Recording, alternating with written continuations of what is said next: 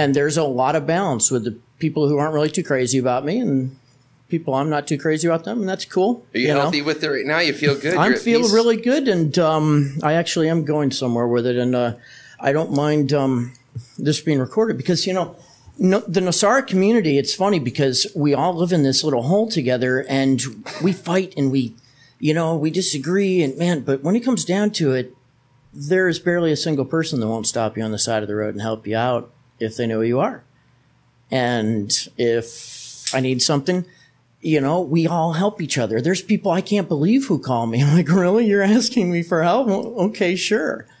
It's an honor. It's like, wow, for you. I mean, you, you hate me, but yeah, I'll be right there. We, we have this respect, but this is the Nosara community has been my therapy the last 10 years from these head injuries. And it was literally something I sought. When I came to Costa Rica in 2010, I needed to get away from everything that was making it harder for me to heal and to function and to focus and with too many traumas. And when I came to uh, Costa Rica, I discovered Nosara in March of 2012 by accident, which is a whole other sub story. And uh, three months later, uh, as I was doing everything in my life to avoid women after two marriages, I was not trying to meet anybody, and I met So you met someone. I met Yorleni through Willie, Willie Porvis, who everybody knows. Willie is my soul brother. I thought he was just full of shit because he was always trying to like hook me up with the women in his dance classes at the Rancho Tico back in 2012. He's like, come to my dance class, come to my dance class. He knew that if he could get a gringo in the dance class, that women from the neighborhood would come to his dance classes. They pay a thousand colones each, and I didn't know that I was bait. So I went to a lot of Willie's Shout out to but- Willie. but we had a, we had fun together. I mean, he was the first person I knew. I landed at the Solo Bueno when Kimberly was managing it back in 2012, and she took care of me for a couple months. And uh, and through that, I met Willie, and uh, Willie, uh, he's like, "Hey, I have my old friend." Coming into town, you want to meet her? I'm like, Jesus, Willie, I do not want to meet another one of your friends. And that night, we went to uh, Carlos's. Uh, Carlos, oh my God, am I saying Carlos? Arturo's. Sorry, sorry, Arturo. Uh, Arturo's restaurant. He had the Arturo's restaurant had the handmade wooden furniture and everything. Everybody knows Arturo. Um, now he has the uh, Las Palmeras bar, w- which is amazing. Um, and so we went to Arturo's, and within 20 minutes of sitting there with Yorleni, her and I were holding hands. It's 2012? 2012 like um this was actually at the end of may or beginning of june 2012 because i met her just after she was posting photos of her birthday party on may 27th so i met her somewhere in the month of june. And uh oh and she had just come back to nosara after being away from her own kids for almost 10 years because she had to work for a living in San Jose and vacation and transport and buses never allowed her to come home for a quick weekend. She really didn't see her kids ever for like 10 years. So here's Chuck enters the picture at the same time that Yorleni's coming back to town to pick up her daughter, Keisha. And Keisha's a little bit jealous that, hey, mom, you're home. And then here's Chuck. And so I was just put right into the, the fight right there. And we, within a week, we all moved into it with each other. And, um, and then as the famous 7.9 earthquake that year, uh, Yorleni and I were at the Burnt Toast Surf Camp in Pelada, Mecky Hyder's place. And anybody who knows the place, it's a three story, all glass, structure and we were parked conveniently on the second floor and Yorleni and I had our ritual every morning and she would go outside and have her cigarette and then she would come back and watch her novellas on TV. We switched everything around for like a two minute period and it's too hard to explain, but something I had my shoes on, which I usually don't. And she, she got up where she usually wouldn't have.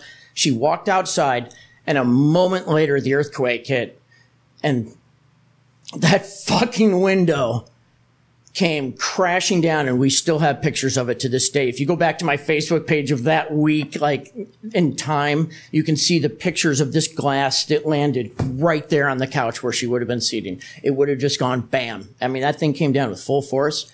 And, uh, that was where you know, we spent the whole day running around on the CB 125 that she had that barely ran, going and grabbing kids from the school in the center of Nosara and getting them all safely to their houses. And that was like my first terror situation in Nosara where we were literally, I was racing kids back and forth. I didn't even know where I was. I didn't know my way around yet or anything. I'm just going to the school on this motorcycle and grabbing six kids at a time, taking them to Arenales, which was like a world away to me. I'm like, it's only a fucking kilometer down the road. I didn't know where I was going. We're going through cracks in the roads with the earthquake and everything. It's splitting up on. So yeah, that was the introduction to Nosara. So I'm going to shut up just for a second so you can talk because I think I've pretty much covered the. So yeah, Yorleni and I from then we got married and officially married in January of uh, 2014, and um, the difference and I can say uh, I won't compare it to my first marriage. I was ready to change my name and my identity at this time during my first marriage. Uh, this one I'm still excited every day I wake up and see her, and uh, it's the most amazing God's blessing on earth. You know, it's so pretty biggest... amazing. I, I'm still madly in love every day. And she's the most amazing lady on the planet. And like, I'm so blessed to be in Nosara with so many people who don't even realize how much they've impacted my life by being aggressive with me, by calling me out, by telling me when I'm being an asshole, by sending me a message. Guys like Michael Stramsic. My God, it, people don't realize who he is. Michael, thank you, Faria, for guys like him and all that he does in the background and never takes credit for it. This humble guy. Michael will send me a message or a hundred over the period of, you know, whatever, when I put something up and he's like, Hey man, um, you want to, so people like that, Nosara has, believe it or not, like cured me of so many things that I didn't, that I'd been struggling to make better about myself. And that's why I came to Costa Rica. I needed to get away. And, um, I don't think I could have ever done it if I hadn't been to a place like Nosara it, it was like a magical calling here. I don't know what the hell brought me here, but something pulled me to Costa Rica, the same thing that pulled me to Nosara, the same thing that pulled me to my wife, and the same thing that makes me get up at weird hours and start driving around for no apparent reason without any direction and running into someone in the road who needs help. And that's not something I really share with anybody because they think I'm crazy. Like, I literally, you'll see me out driving and this happens every once in a while, like two, three, four times a month. And I, I just like, okay, I'm going to go for a drive. And, uh, like, I'll go this way instead of that way. And something just kind of, and I always run into someone. It's like a lady who had a flat tire on her bicycle. She couldn't push the thing back with her fingers just to get the rim back on to pump it up. I mean, like stupid shit, you know? But it's really cool before I didn't know how to follow that. And now I'm taking the guidance from Nosara spiritual leaders and just some, I mean, we have some amazing people in this town and they really impact me a lot. And I, you know, Brenda Lee and, you know, things like that. You just see them doing what they're doing. And so guys like Ryan, you know, I mean, just so many people make so many sacrifices. And that's the kind of thing that just keeps me going to like, but yeah, you guys have seen me fight online and I, that's my problem. I had a lot of head injuries and I used to be a lot more articulate with more patience. But after the period of like 17 to 30, they tried to correct that with a bunch of pharmaceuticals. And so I really became a guinea pig for pharmaceuticals for about 13 years. And um, you name it. And we were trying everything to try and stabilize the mood swings, which ultimately we found out was caused by head injuries. So there was really nothing you could do. You just had to learn to deal with it. And the worst thing they could have done was to give me pharmaceuticals. So it wasn't until I was about 30 years old that I finally was able to remove myself from all pharmaceuticals. But then in 2003, I got hit by a, a truck on my bicycle in Colorado and was disabled for two years. So 2003, I was like 33 years old right after I'd get out the drugs.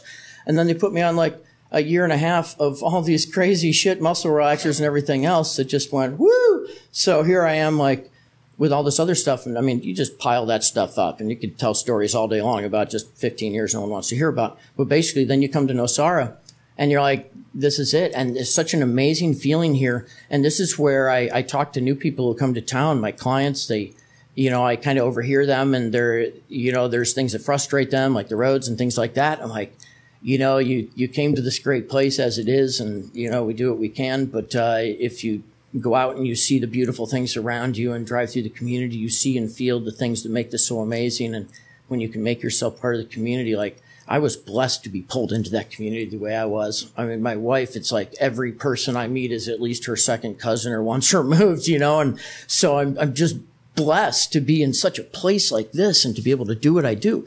So that takes to the next thing. The reason I came here was to open up a tech school. I wanted to bring education to a place that needed it. And I didn't know Costa Rica was going to be that place. And in 2007, my oldest daughter came in a foreign exchange program with AFS to Liberia. And after three months, she had an assault on her.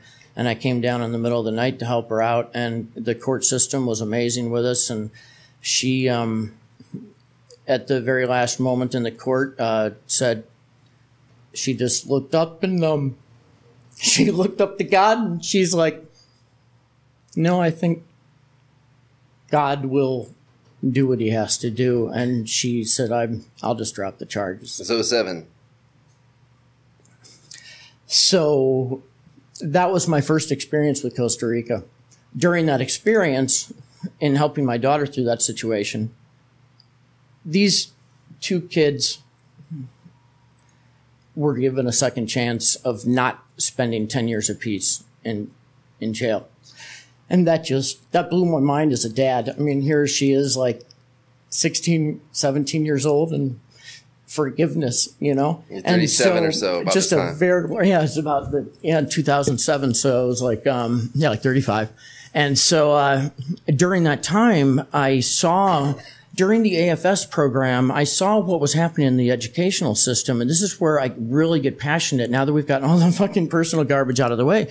But the, um, this, these are all the things that led up to, I arrived in Liberia and, um, the schools were just like, we might have class today we went three hours today. We went an hour yesterday. No, we don't have it Friday because the teacher has a meeting reunion. I mean, literally, it was like three hours, one hour. School was just secondary in life, and I didn't see my daughter being educated. She wasn't learning anything, and but it was also like, hey, this is where you're living. This is the culture. That's great. But what I saw from my experience, I did corporate training and all the years of technology, and that I saw that they were really lacking in certain elements that were going to help them with a cognitive thinking for planning a future. Think of basic mathematics, basic English that were being taught properly, that they could use computers at a basic level, that the schools could be teaching it, or that there was even a more organized plan as an alternative that I realized I couldn't correct the Costa Rica school system that has its things, but it can also be good. I can't correct them, but what I can do is I can supplement them. So I came up with this idea that I, I'm tapped into programs like Tinker and Nintendo and Lego who offer API programming kits and different educational systems that can be taught online and offline.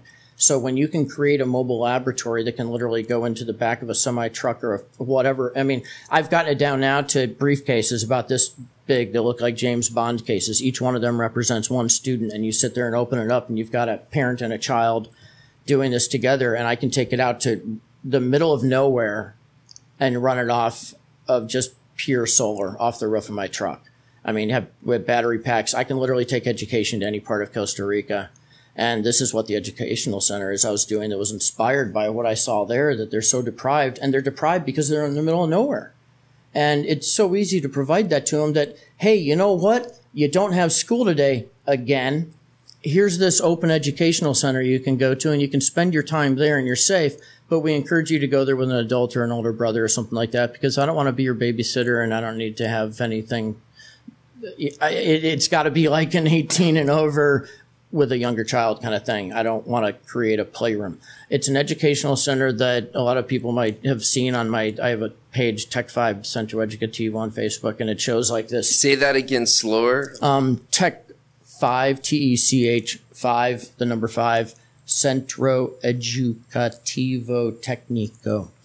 The reason it's Tech 5 is really silly, but then it sounded cool when I was done. Technology 5 was that we had five trailers administrative, classroom one, two, three, four, and it created a five, a five unit. So people can progress th- this classroom at this level, this classroom, they each differentiate in different ways. And then I finally bottled it down to like just one classroom because you know I don't want to load five trailers around. so what's the future hold, and what are your so, immediate needs and wants, and what do you want people to hear so or help? Basically, I want that place to be in a community that if it's five kids a day, then we're helping five kids a day stay away from the shit in life that could take them another direction.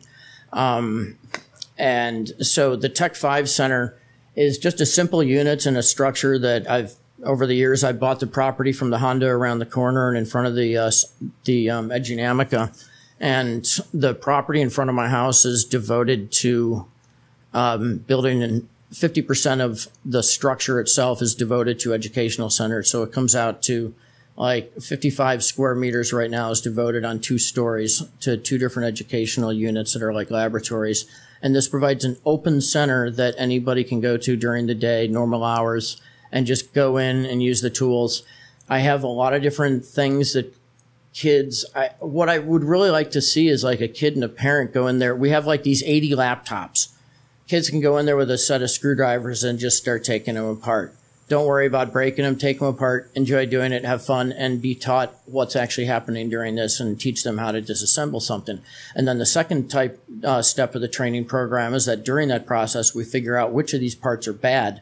And then we show you the more valuable part of the process. How do you obtain that part? So we're not just teaching you how to do something. We're teaching you the process okay, now we're going to show you go to mercadolibre.com, go to whatever.com locally here in Costa Rica, and this is how you find vendors by looking for a product number. Show them each part of that process. And these are going to be things that they do baby steps as if they pass this level okay and they have the dexterity to actually disassemble something with supervision of a parent or older brother or sister, um, then they're ready to take the next step of they have the cognitive i can see that cognitive thinking in them because of my experience to uh, take them to the next step of like, okay, now we'll show you how to order it. We'll show you how to retrieve it. We'll show you how to put it back in, and then we'll show you how to put the hard drive in and install Windows, or we'll show you how to do whatever. But these tools are there, and even if it's 10 computers that are open all day long just for people to just go to and use these Nintendo, Tinker, and all these different programs, they can learn valuable stuff, and they're fun. I mean, they're really fun stuff for kids. They're not like boring. And the funny thing is, there's a joke in my house. In my kitchen, I have a, on my wall as you leave in my kitchen, I have a multiplication table. 12, 12. I will subliminally teach my kids the multiplication table if it kills me. But the joke is, but the, the core thing of the education is that when you can put mathematics into a lot of the different uh, specialties that kids can get into, even if it's restauranteering or tourism, that math is always going to give them a little bit of an advantage but everybody has a fear of math. But during these programs that I do, they accidentally learn math. They do it subconsciously. And by accident, they're going to know what four times seven is because their dad's a painter and he's going to show them how did you determine how much paint you needed to buy for that wall that's four by seven meters? And he's like, this is how I did it. And I'm like, ha ha, you just learned the multiplication table. And I'm like, oh my God. And then they relate it to their parent where they can relate to what he does for a living. He's a tile layer. He's a doctor. He's this. He's a, he's a, a seam, she's a seamstress. He's a seamstress that person is going to be able to relate to their parent. How do you measure out the tell us, the tell us, no, English is material. I forget English words. Uh, the mater- how do you measure out the material to make a dress and do this? They're like, well, we take the angle like this and we go like this. Wow, you just learned geometry. So now we just taught your kids geometry, multiplication table, and now you have to explain what you did. So that means you need to type it out, which means you're going to have to type it out and your team member's going to have to read it and they're going to have to follow your instructions to do it again. Because now we're going to go disassemble that same computer, but someone else has to follow your instructions. So now I just fooled you into learning how to write. I fooled you into learning comprehension by having to follow those instructions. And in parallel, the Lego program involves the old, the similar things to when you're building things. They have like the manual, like step one, two, three, and it shows all the parts and pieces you have to put together in a Lego set. These simple steps can actually show the order and operations of like following procedure, following steps, teaching them to follow A to B, B to C, C to D. And these become valuable when you're learning how to put together structures and carpentry and getting into engineering. So, so these simple games and tools that the educational facility has, kids accidentally learn all the basic skills that they're really lacking in the public school systems that they can't afford to go to a private school. I came up in one of the best schools in the United States. I was blessed. I had shitty grades, but I had man science, ailerons, you know, avionics, taking apart pigs and frogs, and I mean, from third grade, I was getting the best education, north suburbs of Chicago, and um, even though I didn't make the most of it as I could have, uh, I see the differences, and I'm able to see something and be like, it's this right now, which is fine, but look at what you could be doing. Maybe we can try and bring in some of the examples that I can see of, that were part of my valuable learning experience and try to put them into your learning experience so we can give kids more because kids are really being neglected of the extras in education, the arts. God, can we take art and music out of school some more, please? I mean, I grew up in the in the bat the band, the jazz band, playing saxophone. I was in the music programs, plays, theater. I was in a play in high school with Vince Vaughn. Miss you, buddy. I wish you'd call me sometime. Um, you know, a lot of famous people, and uh, just I just got fucking off track, so I forgot what I was saying. Don't worry about it. I need how something to drink. I'm cotton mouth, man. so, how are you funding all this stuff, Chuck? I work.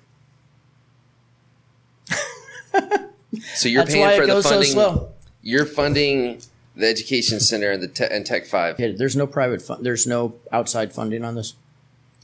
I've had waves of cash come in for different projects I do, and then the work. I mean, I literally will buy materials for hundred dollars at a time. You know, I get my paid two hundred fifty dollars or something. I'll go buy fifty dollars worth of Rapeo, you know, and do a wall. I mean, this thing has been built like that, fifty to hundred to four hundred dollars a week at a time, as people can see the progress of it. Oh, we finally put up a wall, and we finally did this. That's because I came into seven hundred dollars.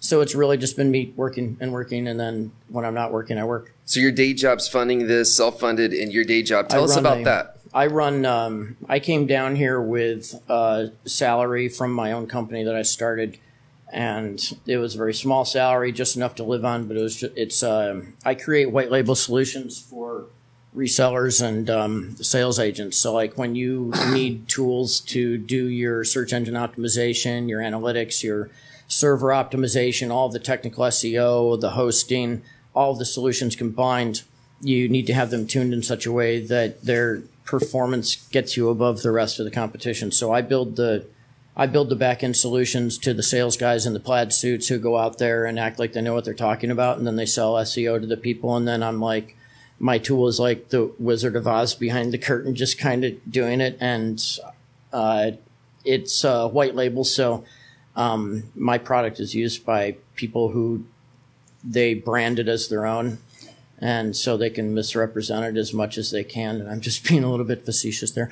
Um, so uh, when I came to Costa Rica, uh, I was dating someone who was part of um, she was in management under George Soros in the sportsbook industry, and they were doing offline betting. And this was during the time where the FBI was shutting down websites, and everybody had to go into secret doing their offshore betting and all that stuff. And she was one of the managers in those operations. So I got involved in the sports industry. Um, they asked me to help them out with some SEO stuff, some server stuff, some hosting stuff, just by and uh, so I evolved and got to know the people over the years. And then about uh, so my income comes from two different places. It comes from the online business that I have with the SEO Unleash Your Geek, which is the main thing. And then the second one is Costa Rica. Um, I accidentally got pulled into doing local tech support here. I didn't want to do it. I mean, I literally came here saying I will not work in anything where, and you, everybody's seen me fight about this. I came here like I will not earn money on the street. I won't take money away from other people who are doing the same thing, and that was my thing. And then I ended up doing tech support in a brothel in San Jose in 2011 for a year, which was definitely a different introduction to Costa Rica, but it was really cool doing tech support. So I got to know all these strange people from really dark places. And about uh, two year, about a year ago, they came to me from the sports industry and contracted me and a team of Ticos from Liberia that I outsource all my work to Ticos. And so part of that channel of Ticos that I have in the Tico business model, which is the Somos Nosara thing, the bringing business to Tico business owners.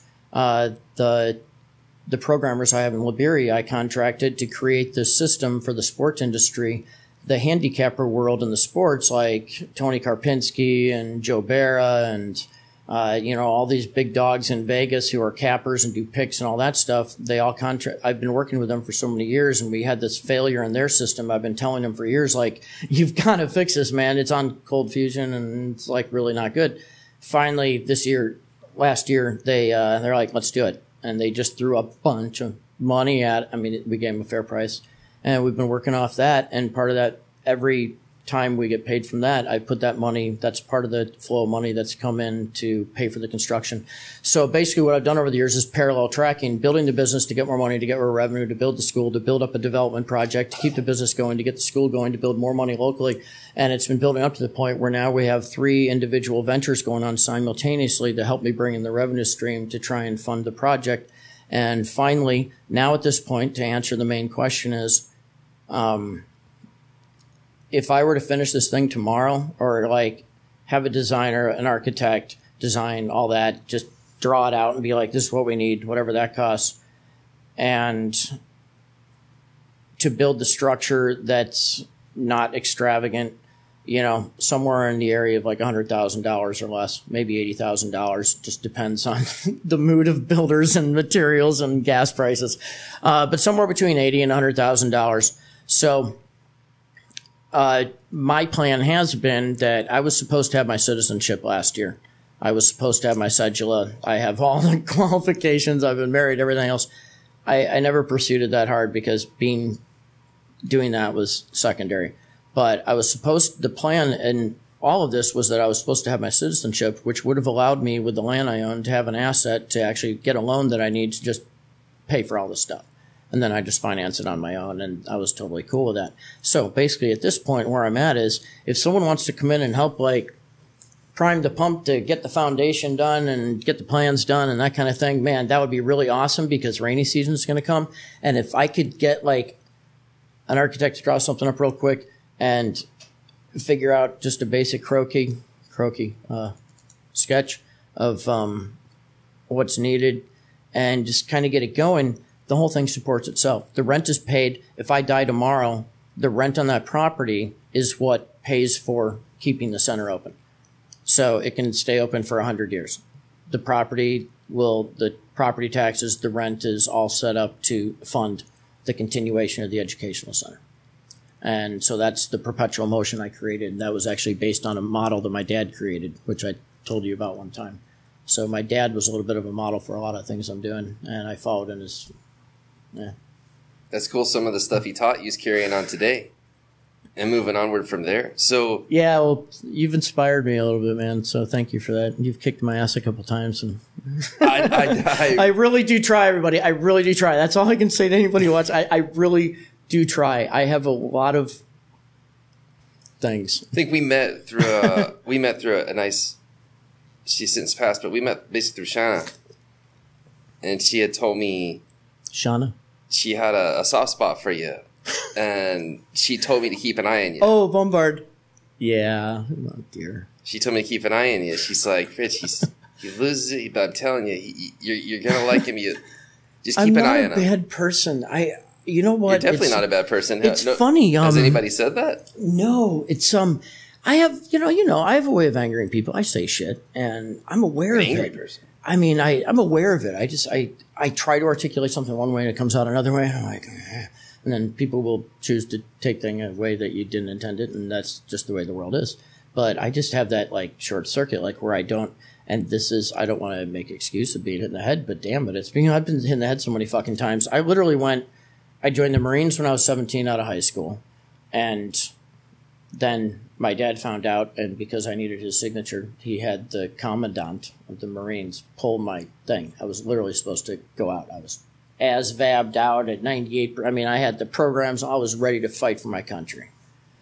I still have my, still got my fucking form too. Did the whole thing. I was ready to ship out. And my dad's like, I thought you were signing up for ROTC. no. I told you I was going into OCS and I wanted to be an officer. And then right at that time, when he pulled me out of the Marines, I got really depressed. And I went out drinking with this guy. I got attacked by three Mexican guys in our neighboring community who attacked my friend because he was a really obnoxious drunk. And we they jammed up my car, 72 Eldorado, that had been given to me by Clement W. Stone, W. Clement Stone. 72 blue Eldorado, white leather interior, sunroof. That was the car I worked for the estate. My baby, these two Mexican guys fighting, they took crowbars to my car.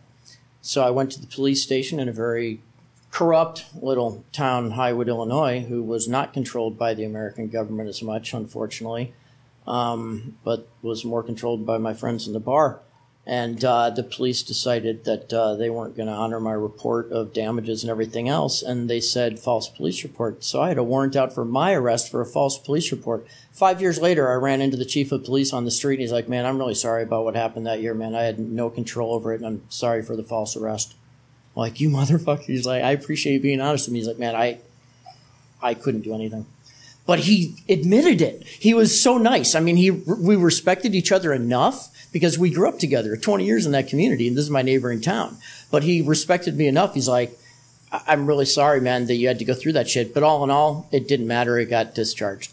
So, but we went out and retaliated against two Mexican guys and we stole the radio out of his car. And then he had me arrested. And to this day, I have a felony theft to auto on my record that prevented me from going into the Marine OCS program. And then I couldn't re enter into the Marines.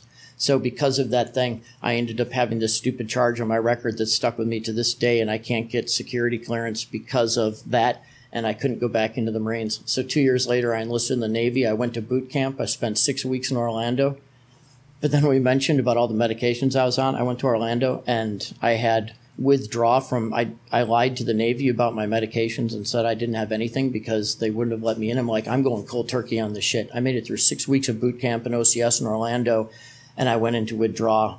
And through everything we were doing, I ended up in SEPS and separated from the Navy and couldn't go back in. So it was like, man, I tried get in the Marines, I tried get in the Navy, went to boot camp. Like, I'm just, uh, you know, I, I love, I just always, that was me, you know? And so now, um, what drives me, things like, you know, Ryan and these other guys, I, I made a commitment that the things I do are going to support whatever I can do to improve the lives of anybody that needs it. You got so some have, of that from your dad too, and now yeah. you're bleeding it into the mechanics of your organization. It, it goes like. into my program. So basically, what I want to do with the tech center is give an opportunity to maybe like if there are ex-military guys who have teaching experience or technical experience, if they want to come in and offer their time to do an hour a week. It can be therapeutic for them where they can get out and they can share what they know with kids and the thing. So I want to bring in the veterans and I've talked to them. I've got a lot of guys in the, in private conversations who are really into it. They're like, man, that would be neat. Like Dean, uh, Dean, Dean, I forgot your last name. He's up there in uh, Las Vegas. He, he hasn't been able to get back to Nosara in years because he's got cancer on his leg the VA's being really good to him, but he'd like to be somewhere else. Guy like Dan Coble, he's out there in Escazú getting screwed around by the VA program. I mean, all these guys. So I'm in the middle of all these really cool things that my work allows me to have the resources that I get to just go. I give away computers, I give away support, I give away the time to the vets. I, I love it. Go up to fucking San Juanillo, Bob O'Donnell. You need anything? Um, but uh, Seems it's like you have fun. some fun relationships it's too. It's fun, you know. I Speaking of which, it. you brought beers for a purpose. Who'd you bring that in honor of? I'm not really sure how to put this into context, okay? But here's the thing I've never in my life done an interview. And you know how hard I've been on you about doing this interview that I just wasn't ready for it. I wasn't comfortable. I was really scared. I, I have such extreme social anxiety that, man. So finally we're here and I'm like, I wanted to celebrate uh, finally having the balls to come in here and do this because it scares the living daylights out of me. And then I ramble and I get nervous like I've been doing. And, um, but at the same time, I saw something somewhere at one time uh, and recently where the guys in the bar went and they left an unopened or a draft beer sitting on the bar for the guys who weren't there. And I'm not good at telling these stories because otherwise I'll start crying. So I'm just going to give you the basic and you can read into it. Recently, Makel left us in a really bad uh, motorcycle accident in front of Chino Rende Mas, and that has really impacted our community a lot. Uh, a lot of people have uh, we've lost over the years like him, um, and uh, if it's okay, you know, it's just a hello and a salute to these guys. Some of them drank Pilsen and some drank Imperial. So I had to bring both, uh, just as a hello and a hello to the families that, uh, there's so many of us who are thinking of them and saludes a las familias de Michael y los otros hermanos y todos en la historia de Nosara que se fueron temprano Y estas son las cervezas para nuestros amigos en el pueblo y familia. Saludos, pura vida, lo amo. So that's pretty much it. It's just uh, just a hello to, and the Pilsen actually um, it started. Uh, th- there was a little bit of uh, coconut Harry in there too. It was like, "Hi, coconut Harry. Here's a Pilsen for you." So, I th- yeah. So that's my cheesy little sentimental stuff. I, I just care about a lot of weird things, and sometimes I get too passionate about it. Well, hey man, I want to thank you for for And using babble. your cheesy, weird things that you're passionate about for good, and using your talents for good. And I have a lot of respect for that. So, to anyone who's listening, what message do you want to get out there as far as support or anything? Like, what what message do you want people to hear? Because you're trying to do some big things. You need funding for it. You don't want to ask for it, but you do. You're caught up in that whole machine, right? And you get lost in your own head as well. So what I'm trying to do is give you a, Yeah. a platform to say what you want people to hear, and maybe they'll listen. I grew up in a in a charitable place, MS Bikeathons, just charity, left and right. It, it was part of my blood. It came to me accidentally. That's been part of my everyday life as long as I can remember. When I got to Nosara, I came here for a reason, and now it's finally coming to life. Um, for more information, it's all over the internet, and uh, we'll put an address where you can read into it, uh, so you don't have to listen to me talking. What I'm looking for is this tech center that I want to do is something really unique. It offers a place for kids in the community who can just go there on their own free will um, during regular hours when maybe there isn't school on that particular day and have, you know, an adult or guardian to learn educational things that are fun and to have opportunities for other, you know, maybe another teacher to come in and utilize the same space to teach things as well. Um, the whole project, all the property I own and the apartment buildings, the rent is driven to maintain the property at a time where I'm not around. So I've created a self-sustaining educational center that can be a permanent fixture in the community right there in the center of town next to a Dynamica and the Honda dealership. So um, what I'm really looking for is to um, build a structure. And the structure is really the final element uh, for everything to come together. And the structure itself could run upwards of $100,000 to do it right, or just to get the basic into place before the rain season comes really strong, maybe about, you know, $20,000, get an architect and uh, lay a foundation and that kind of thing. So that's what I want to do. I, I want to create a legacy of a school where uh, kids have a place to go. And um, yeah, I'll leave the internet to the rest or personal messages if anybody has any questions. Uh, How do people find you? Where do you, where do you want people to, to reach out to you? Uh, you can get a hold of me through um, Facebook. You can do a search for Nosara Tech Support. That comes up with all the information on a logo on the screen. It has phone number, WhatsApp, and all that stuff right there. Or you can do a Google search for Unleash Your Geek, and that'll take you to the Facebook Unleash Your Geek page. And if you really want to go direct, you can just dial the number 60316969 into WhatsApp or stand anywhere in the middle of Nosara and say, hey, do you know where Gringo Charlie lives? And sometimes that might get you to me faster. okay, man. I think that's enough avenues. Um, while you have this platform, is there anything else you want to get out there at all? Is there any? I don't do any of this for my own profit. Everything that's uh, gone into this and will continue to go into it, um, I don't make a single dollar off of it. Um, I make my own money off the side, and uh, that's all separate. Um, anything that I'd like to have done with this, I don't want to see a dollar. I want it to go to the factura of the ferreteria. I want it to go to the guy with the bulldozer. I want it to go to the whatever. I want them to be paid directly so that the community maybe can be involved in, hey, I got a guy who does this. I got a guy who does this. We can build it in pieces and people can pay people directly so there's no responsibility on my part. And it could be a fun thing for people to come together and we all make it together. We hire people from the community to build it. That's kind of like my train of thought. It's just, it, so far, this place and my house have been built by about 70 different people. And that's just because we've done it three and a half times. So Uh, I, I know every single construction guy around, and that's another funny story. But we've all had that similar construction experience. So the uh, the educational center will. Um, the other the other small project we're doing, if anybody's familiar with the wall that says Pura Vida on it, uh, to the left of the Honda, you see a big wall that says Pura Vida. And that's my wall and that wall is half. It like it goes another 10 meters but it's all broken and we're trying to make a wall that's for the community there. And so that's another piece of this project just make a nice wall that like kids and stuff can paint and put their handprints on and just do something fun and make a new mural whenever they want and just use the wall to have fun with you know it's right there in the middle of the community where all the kids can walk around so that's this whole thing we just want to we love our community you know we just want to make it or there's just opportunities that really aren't there. And that's really, I'm just passionate about it. It makes me, I get jazzed, man. I wake up every morning like, I love it. I would, you know, so uh, if you, uh, yeah, shed some of the stuff, the, the misnomers and the, the weirdness that, uh, perceptions that people sometimes have, which if I, if I had to see me only on the internet, I wouldn't like me. There's my quote for the day. Uh, and, there was a point where I noticed that. And I said, wow, do I want to know him? Listen, man, you just and, shared uh, your heart.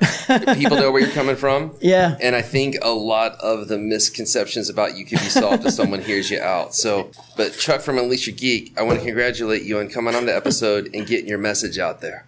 Thanks. Because now, finally, there's a link you can send that people can hear your story. You don't have to repeat yourself over and over. and when I was yelling at you, that was from love. I know that, man. That's that was all I'm here. from love. If I saw I your heart. I saw. I saw through the surface. I saw. I saw. I, I know inside there is, is this heart, this drive to give, and I just think you can achieve your goal so much more quickly if you let more people hear it. Yeah. And if they can hear it in your voice, your tonation, your modalities, I think changing around and not saying everything perfect is actually a beautiful thing. That's why I like podcasts. It's long form. Yeah. People can truly listen. If they're going to give you money, you're looking for a hundred thousand dollars right now. I want someone reason. else to manage it. That's I, I'm I'm humble enough to know where my short is, and this is why I publicly say like pay the guy, pay the guy, pay the guy. I really I know where I fall short anymore, and I you know I asked a couple people to help me man like David David McKeegan is just amazing. He's thrown a few bucks at me in, in an emergency with the land to make sure that we didn't lose the land for the school. I wanted to delegate the accounting to guys like David McKeegan. And I said, David, when we get this going, can you help me manage the accounting? Because I trust you. Can we get a guy, general contractor, to manage that that we all trust? You know, if I'm going to give money to Chuck Mason to build a thing, I'd like to know that who the general contractor is. I'd like to know who's doing it and I don't want to answer that. I'd like to just answer the person who's putting the money in and let them decide. Well, hopefully, uh, you know, whatever. you know what I mean? Hopefully, people from every platform, either the contractors or the workers, or the donators, or the anyone, can hear this now, and perhaps it'll help your cause. Yeah, it would be cool, man. It's uh, yeah, I just want to put it out there and let people enjoy it. You know, well, you just did, my friend. Yeah, thank you so much. Thanks for coming on. Well, I appreciate the time, man. Thanks for listening to Be Babble. I warned you about that. Don't worry about it. I like what you're doing in the community. I respect it. I really do. Thank Thanks, you. man. All right. Cheers, man.